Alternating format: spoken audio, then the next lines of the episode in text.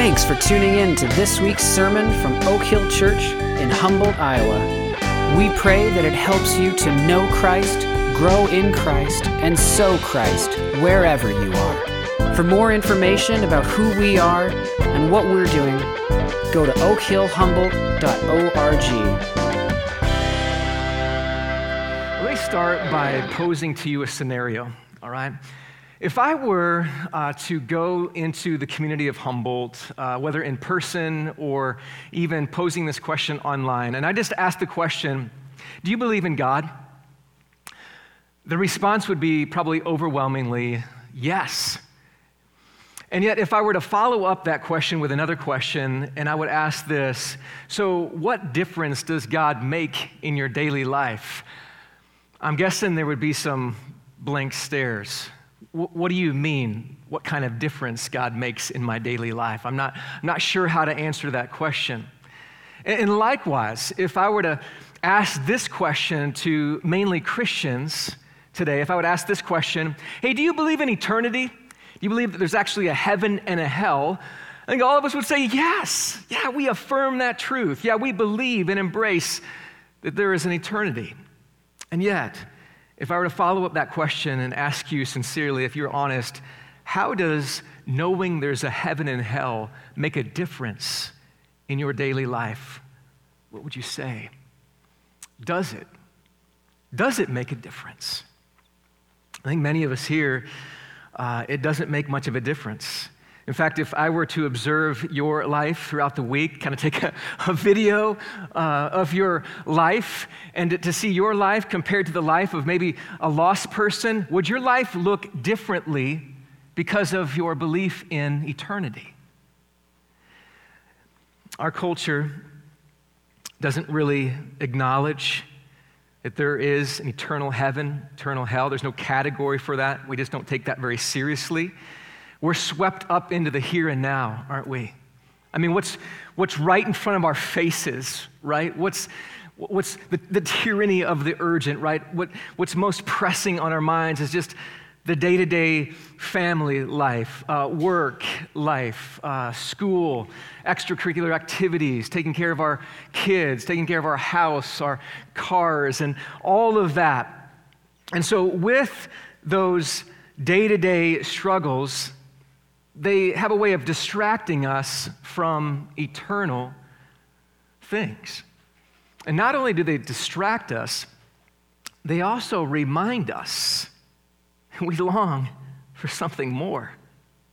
If we're honest, in the course of day to day life, we live with disappointment and frustration.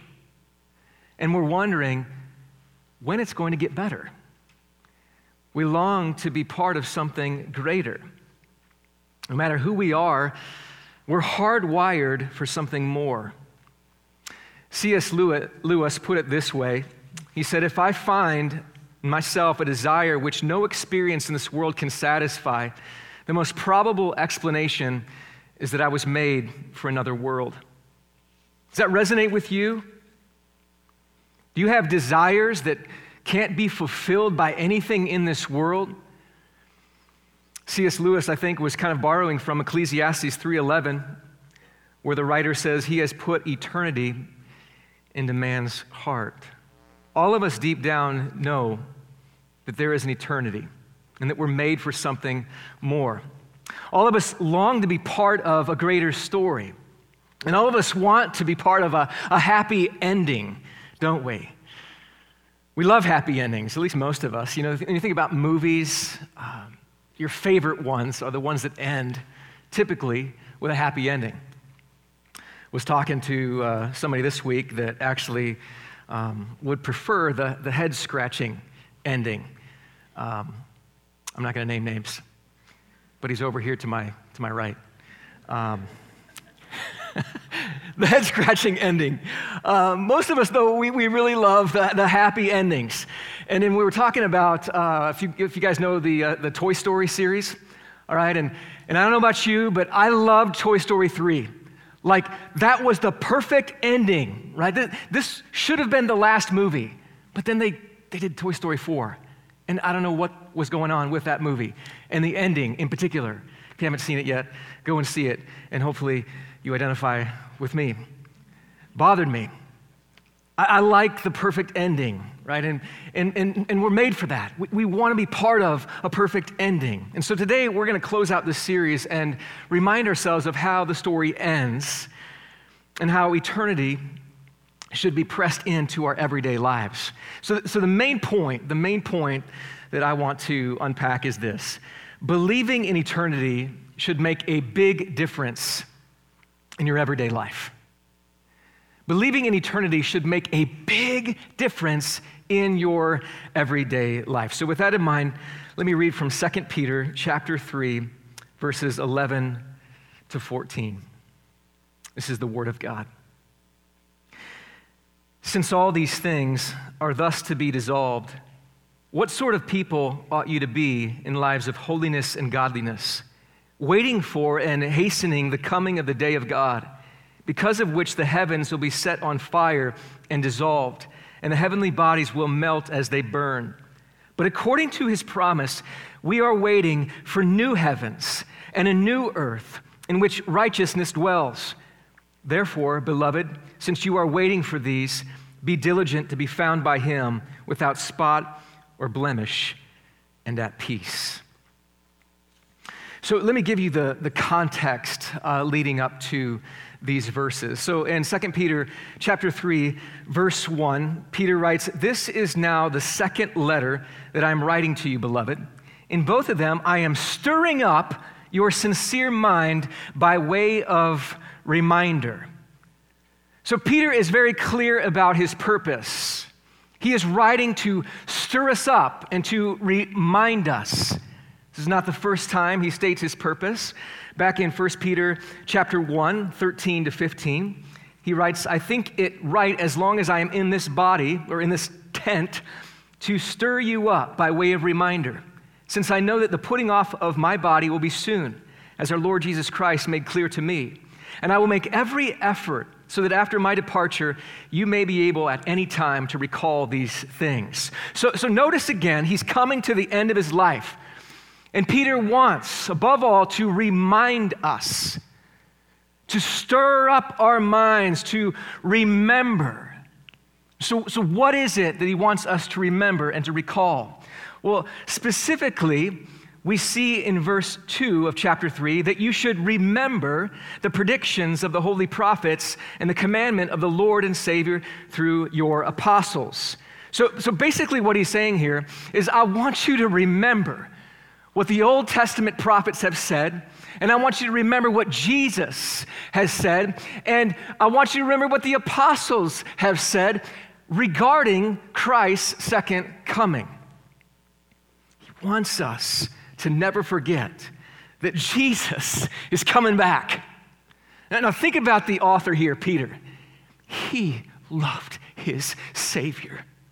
He was the leader of the apostles. If you remember, was the one who denied his Savior. Jesus reinstated him, restored him, and he longed to be reunited with his Savior. Oh, I want you to come back. I miss you. I long for you to return. And so he's telling us, I want, I want to remind you that he is going to come back. He is returning to stir up their minds to remember. This was done in a tone of love. You notice there in verse 1, he speaks to them as his beloved. In fact, four times in chapter 3, he calls us his beloved. So he's stirring us up in love with urgency, love, and care for us to consider that Christ will return again. Now, why is this so important for Peter? Well, the situation, as we see in verse 3, is that there are scoffers and false teachers who are questioning the second coming. Verse 3 Knowing this, first of all, that scoffers will come in the last days with scoffing, following their own sinful desires. Verse 4 They will say, Where is the promise of his coming? It's almost like they're, they're laughing. Like, really? Seriously? You think Jesus is going to come back again? Scoffing at this truth. And meanwhile, they're living for the pleasures of the world, saying, Why don't you just join along with us? He's not coming back. So they're planting this, this seed of doubt and, and cynicism, and it's seeping into the church. They're counteracting the truth of the prophets and the apostles, leading God's people astray. They're stirring up in the wrong sense that the second coming will never happen. And in so doing, they're spreading despondency in the church of Jesus Christ. I thought about this question for us today What are we stirring up? What are we reminding each other of? As those who love Jesus and long for his coming, what are we stirring up in one another? Fear regarding the end of the world? Con- conspiracy theories? What are we stirring up as we talk about Christ's second coming? In Hebrews 10, 24 and 25, the writer of Hebrews says, And let us consider how to stir up one another to love and good works, not neglecting to meet together, as is the habit of some, but encouraging one another, and all the more as you see the day drawing near. So listen. As the day draws near, we need to stir one another up to love and good deeds and to not neglect to meet together. And, and given the fact that this is a day with, with icy roads, right? We should long, I want to be with my church family. Yes, I'm glad that you're joining us online, but for the course of the year, you find yourself neglecting the meeting of God's people, we, we need this. We need to be present with one another to stir each other up to love and good works. And all the more as we see the day drawing near. Peter probably had something to do with this as well as he met with the church at Thessalonica. In chapter 4 of 1 Thessalonians, says this Paul says, Then we who are alive, who are left, will be caught up together with them in the clouds to meet the Lord in the air, and so we will always be with the Lord. Notice what it says next. Therefore, encourage one another with these words. How do we encourage one another? We encourage one another that Jesus is going to return and we will meet him and we will be with him forever. How long has it been since you've encouraged someone like that? That's biblical, hope filled words of encouragement. One chapter later says almost the same thing in verse 11 therefore, encourage one another and build one another up just as you are doing. So, this is something that the apostles just expected us to do. To, con- to continue to stir one another up by way of reminder that Christ is coming again, to, to give that hope that, yeah, He's returning, He's coming. Keep living for Him, keep pressing into the reality of eternity. So, let's be like Peter as he starts off here and stir up our minds to recall and remember Christ's second coming. Now, specifically, what does he want to stir up their minds to remember in regards to the second coming? I think there are two things that we see here in this text. And before I tell you what those two things are, you're going to notice that Peter doesn't go into detail about the tribulation. He doesn't go into detail about the millennium. He doesn't get out all of the charts to tell you how this is going to happen on the timeline. Peter, and this is instructive for us who, who want to know all of the intricacies of the last days and figure it all out in our minds. There's reason why he chooses to be simplistic here. He's driving toward application. That this reality of eternity is coming and this is going to make a difference in your everyday life. That's what his concern is. How is it making a difference in your daily life? How is it changing the way that you live? So, here's what he says Two things are going to happen in the end.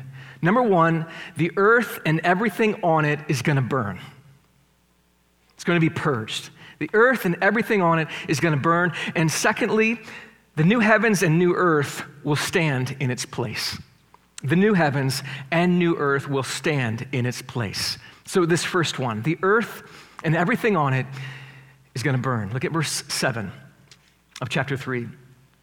But by the same word, the heavens and earth that now exist are stored up for fire, being kept until the day of judgment and destruction of the ungodly. Verse 10 But the day of the Lord will come like a thief, and then the heavens will pass away with a roar, and the heavenly bodies will be burned up and dissolved, and the earth and the works that are done on it will be exposed. I think Peter, with verse 10 in particular, is drawing from the words of Jesus. Back in Matthew 24, Jesus said this Therefore, stay awake. Stay awake, for you do not know on what day your Lord is coming. But know this that if the master of the house had known in what part of the night the thief was coming, he would have stayed awake and would not have let his house be broken into. Therefore, you also must be ready, for the Son of Man is coming at an hour you do not expect. The same language we see over in 1 Thessalonians again, where it says, For you yourselves are fully aware that the day of the Lord will come like a thief in the night. While people are saying there's peace and security, and sudden destruction will come upon them as labor pains come upon a pregnant woman, and they will not escape. So, the imagery of a thief coming in the night. This is sudden, unexpected. Nobody knows when this will happen, including Jesus. Only the Father knows the hour when the Son will come again. And it will come suddenly and unexpectedly. And so the point is, we need to be awake and ready. Now, I think Peter never got over the fact that he was sleeping when his Savior needed him the most. Remember that? The Garden of Gethsemane? Jesus is praying. Would you come and join me? And just pray with me. Peter falls asleep. Stay awake, he says. Stay awake for his second coming. Be ready because it's coming like a thief in the night, like labor pains suddenly and unexpectedly. It's coming like a thief, and it's coming like fire. Fire. Some of you were here when we walked through the book of Malachi in these verses. I tremble when I read them. Malachi chapter 4, verse 1. For behold, the day is coming burning like an oven. This is coming. When all the arrogant and all evildoers will be stubble. The day is coming that is coming shall set them ablaze, says the Lord of hosts, so that it will leave them neither root nor branch. A day is coming. The day of judgment is coming, pictured as a fire. Now, there is there's some disagreement, controversy over whether or not these words refer to a fire that will destroy the entire world altogether, to obliterate everything, or is this a fire that will be a purging and purifying fire, much like the flood was? I happen to think it's the latter. Regardless, this fire is coming to purge and to purify and to transform this earth into something new. Which leads us to this second point that Peter is reminding us. So, the earth and everything on it is going to burn. Secondly, the new heavens and new earth will stand in its place. Verse 13. But according to his promise, we are waiting for new heavens and a new earth in which righteousness dwells. It seems strange for God to, to purify or purge or destroy this world, but we've got to remember the truth in Romans chapter 8, where Paul says this For the creation was subjected to futility, not willingly, but because of him who subjected it in hope that the creation itself will be set free from its bondage to corruption and obtain the freedom of the glory of the children of God. So listen, we live right now in a broken, fallen world that is groaning, groaning for redemption, and we join along with creation. Oh, how we want this world to be transformed into something new, and our bodies to be transformed to something new, for Christ to return to make all things new. We long for that day groan for it. The angst that you feel with this broken, fallen world is a groaning and a longing for Jesus to come. It's not that everything would be perfect here, it never will be. By the way, this is a danger when we start to think that somehow we can have a Christian utopia here in the United States. It's not going to happen, guys. Doesn't matter who's in charge, matter who, all the policies of the leaders, we will not experience a Christian nation until Jesus returns again. Won't. Our only hope is a king who is righteous, who will reign over us forever, where righteousness dwells in this new heavens and new earth. That's our hope. That's who we want to return again. And so we can have a danger here of kind of this over realized eschatology. Theologians talk about this. Eschatology is simply the study of the end times. And when we have an over realized eschatology, we are prone to think that this earth should already look like the new earth and the new heavens. So, so we kind of get upset and think, well, why is this person sick? And, and why does this person have cancer? Are they not having faith enough to believe that Jesus came to, you know, heal us from all of that? And that's a problem. That's a danger. The ultimate healing is coming when Jesus returns again. Until that day, there, there will be a fallenness and a brokenness to this world. Another danger is that we can actually think that we can have some kind of uh, perfection, spiritual perfection in this life. There are actually people that think that I've arrived at this state of perfection. I remember even in college, there was a guy who said, I haven't sinned like in a week. And I looked at him like, oops, looks like you just did. Pretty prideful to say that. We've got to realize that we're living in a fallen, broken world, and yet there is a promise. There is a promise. All the way back in Isaiah 65, the prophet Isaiah writes, For behold, I create new heavens and a new earth, and the former things shall not be remembered or come into mind. There is the promise in Isaiah. This old world is unrighteous. This new world is where righteousness only will dwell because King Jesus, the righteous one, will rule over us. In Revelation 21, at the, the very end of the story, the promise is realized. We see John write this Then I saw a new heaven and a new earth. Can you imagine? For the first heaven and the first earth had passed away, and the sea was no more. And I saw the holy city, New Jerusalem, coming down out of heaven from God, prepared as a bride adorned for her husband. And I heard a loud voice from the throne saying, Behold, the dwelling place of God is with man. He will dwell with them, and they will be his people, and God himself will be with them as their God. And he will wipe away every tear from their eyes, and death shall be no more. Neither shall there be mourning, nor crying, nor pain anymore, for the former things have passed away. And he was seated on the throne said, Behold, I am making all things new. And also he said, Write this down, for these words are trustworthy and true. So, this old earth is going to give way to a new earth. The old passes away, the new emerges. The word new in the Greek, kainos, actually means to be remade. It's the same word in 2 Corinthians 5 17. Therefore, if anyone is in Christ, he is a new creation. The old is gone. Behold, the new has come. So we think of the caterpillar, right? There's this old body that's done away with, and this new uh, butterfly that emerges. There's continuity with the old, but the new is completely transformed.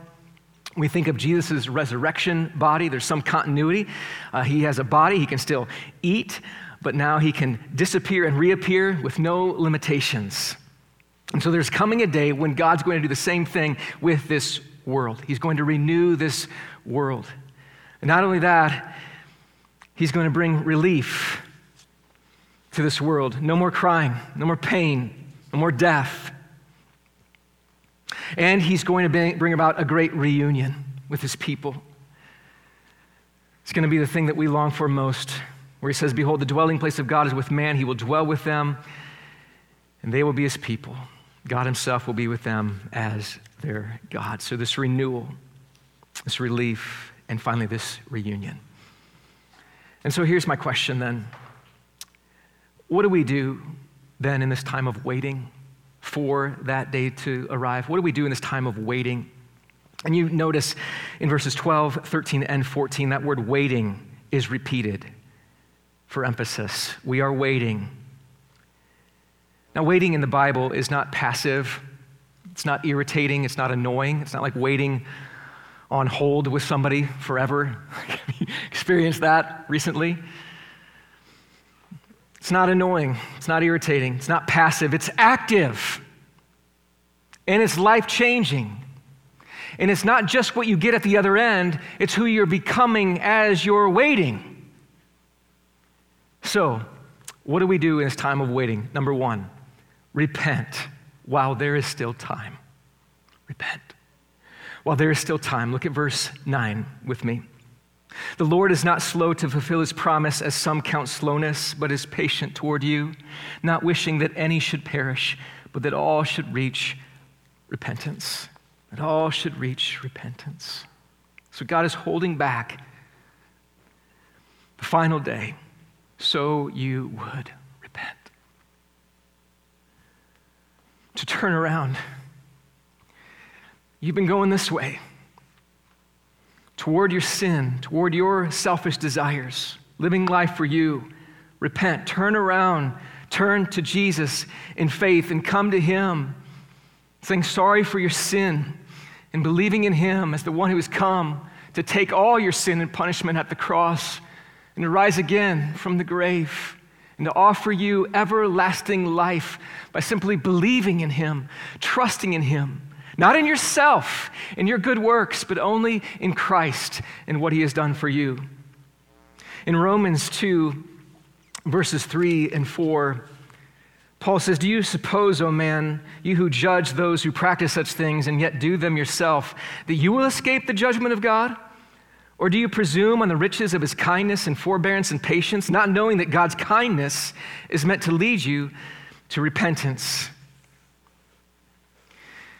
It's interesting in verse 3 there, we have the tendency to be critical of everybody except ourselves. You find yourself comparing yourself to other people instead of repenting of your own sin. His kindness is meant to lead you toward repentance. He's coming after you with his kindness.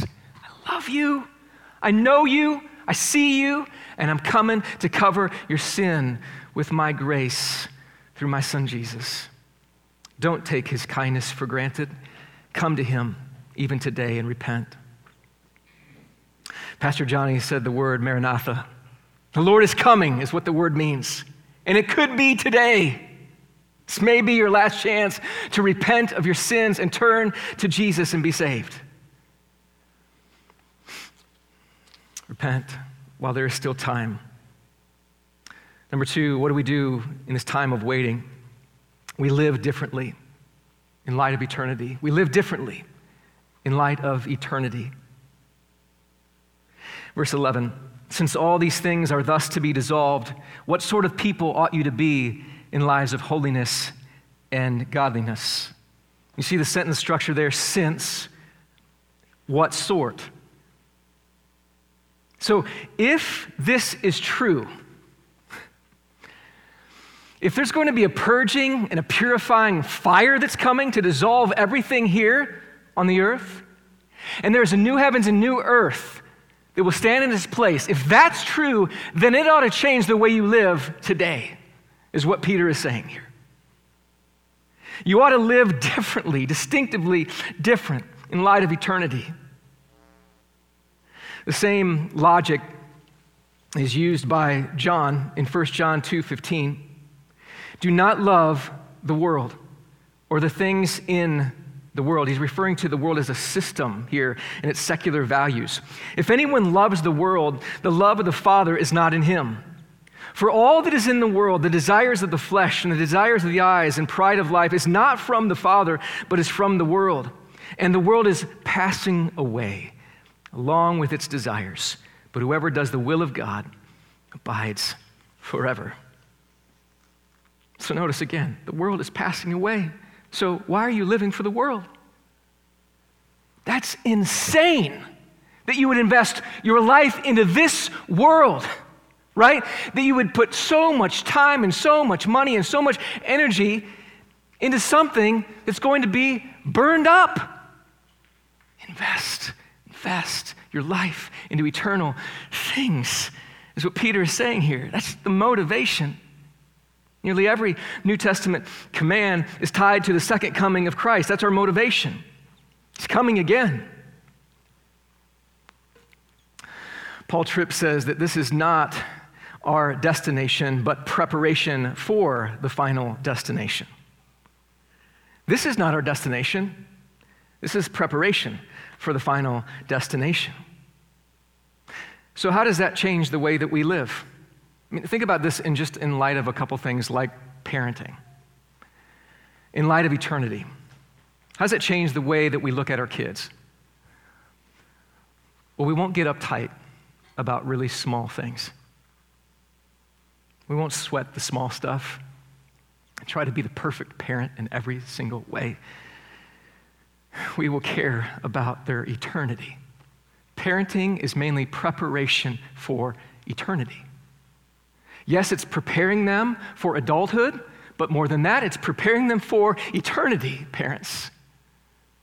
So that, that changes our perspective and the way that we approach them, right? When they're struggling in sin, is it about their behavior? Man, I'm angry that you did this. Or,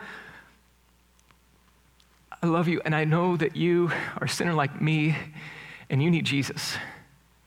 Yes, your behavior matters, but your heart matters more. And I want your heart to know and trust Jesus because he will change you in a way that I can't. What about your job? You think about that like eternity and my job. Do you think about those two things together? Or is this just a Sunday thing? How does it affect your Monday? Some of you are really uh, discouraged at work and you're disappointed. And I'm sorry if that's you. But remember, you li- you're living in a fallen world. And your forever is coming. This life right now is not meant to be perfect. We should be surprised by good days, right? God's common grace. This is a good day and to shape the way we look at perhaps those who are lost in our workplace that need Jesus and how we're living differently with hope, with kindness and love, pointing them to the Savior. So much we could say here, but live differently in light of eternity. You've probably heard this quote before only one life will soon be past, only what's done for Christ will last. So, what do we do in this time of waiting? One, repent while there is still time. Two, live differently in light of eternity. And then, thirdly, be at peace with God and one another. Be at peace with God and one another. Verse 14. Therefore, beloved, since you are waiting for these, be diligent to be found by him without spot or blemish and at peace. At peace. We as Christians, when we think about the second coming, when we think about the end of the world, we ought to have peace It passes all understanding. There's a security, a deep security there. My future is certain. If we have any kind of anxiety, it ought to be for those who don't know Jesus Christ. A good kind of concern. But we ought to have a peace this world cannot give us. So, peace with God, but also peace with one another, right? Peace with one another. We're all broken people here in this room, right? In a broken, fallen world. And so let's, let's do what Hebrews 10 tells us to do. Let's build each other up. We need to be built up in love and good deeds and to be at peace with one another, knowing that we're going to spend eternity together. So let's, let's start being at peace now because we'll be forever with one another. It's a preview of what's to come. I read recently an author who said that the church ought to be a place where we see heaven and earth collide. We see whispers and glimpses of what it's going to be like one day in glory. That's a sweet word to think about. This, this can be kind of what, a little preview, a little glimpse, a little, little whisper, right, of what's to come. The love that we have for one another, the unity that we have for one another as we praise the Savior together.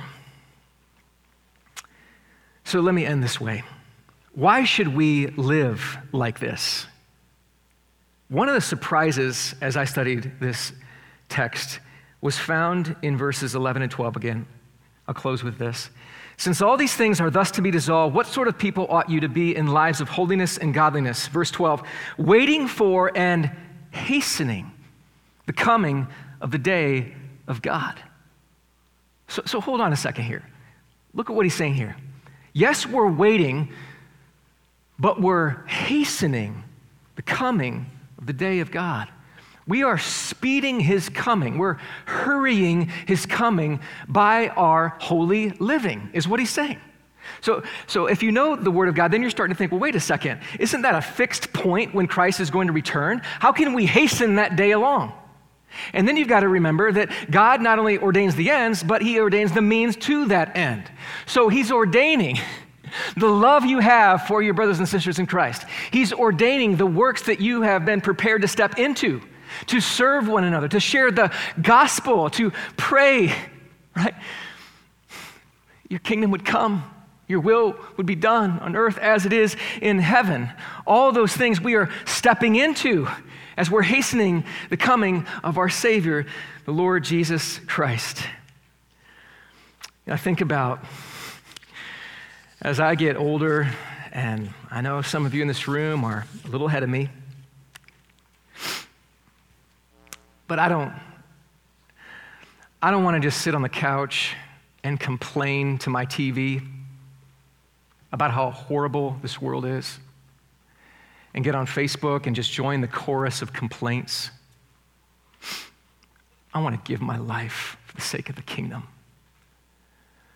I want to stir up people by way of reminder. He's coming again. I want to encourage people. I want to love people.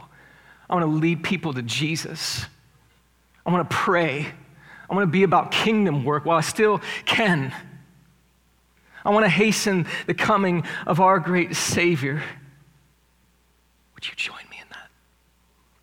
Let's pray together. Father, we stand here, we sit here as people who are headed towards eternity. And it's, it's coming quickly. And we thank you that you've allowed this time, you are so patient for us to repent while there's still time and to come to you and say, I need you, Jesus, in my life. I confess. I've been running the other way, and I want to run to you in faith now and trust you as my Lord and Savior. And I want to live for you, not this world that's passing away. I want to live for eternal things. I want to be at peace, and I want to I want to help others to know you and to trust you. I want to make my life to count and to hasten the coming of the day of Jesus.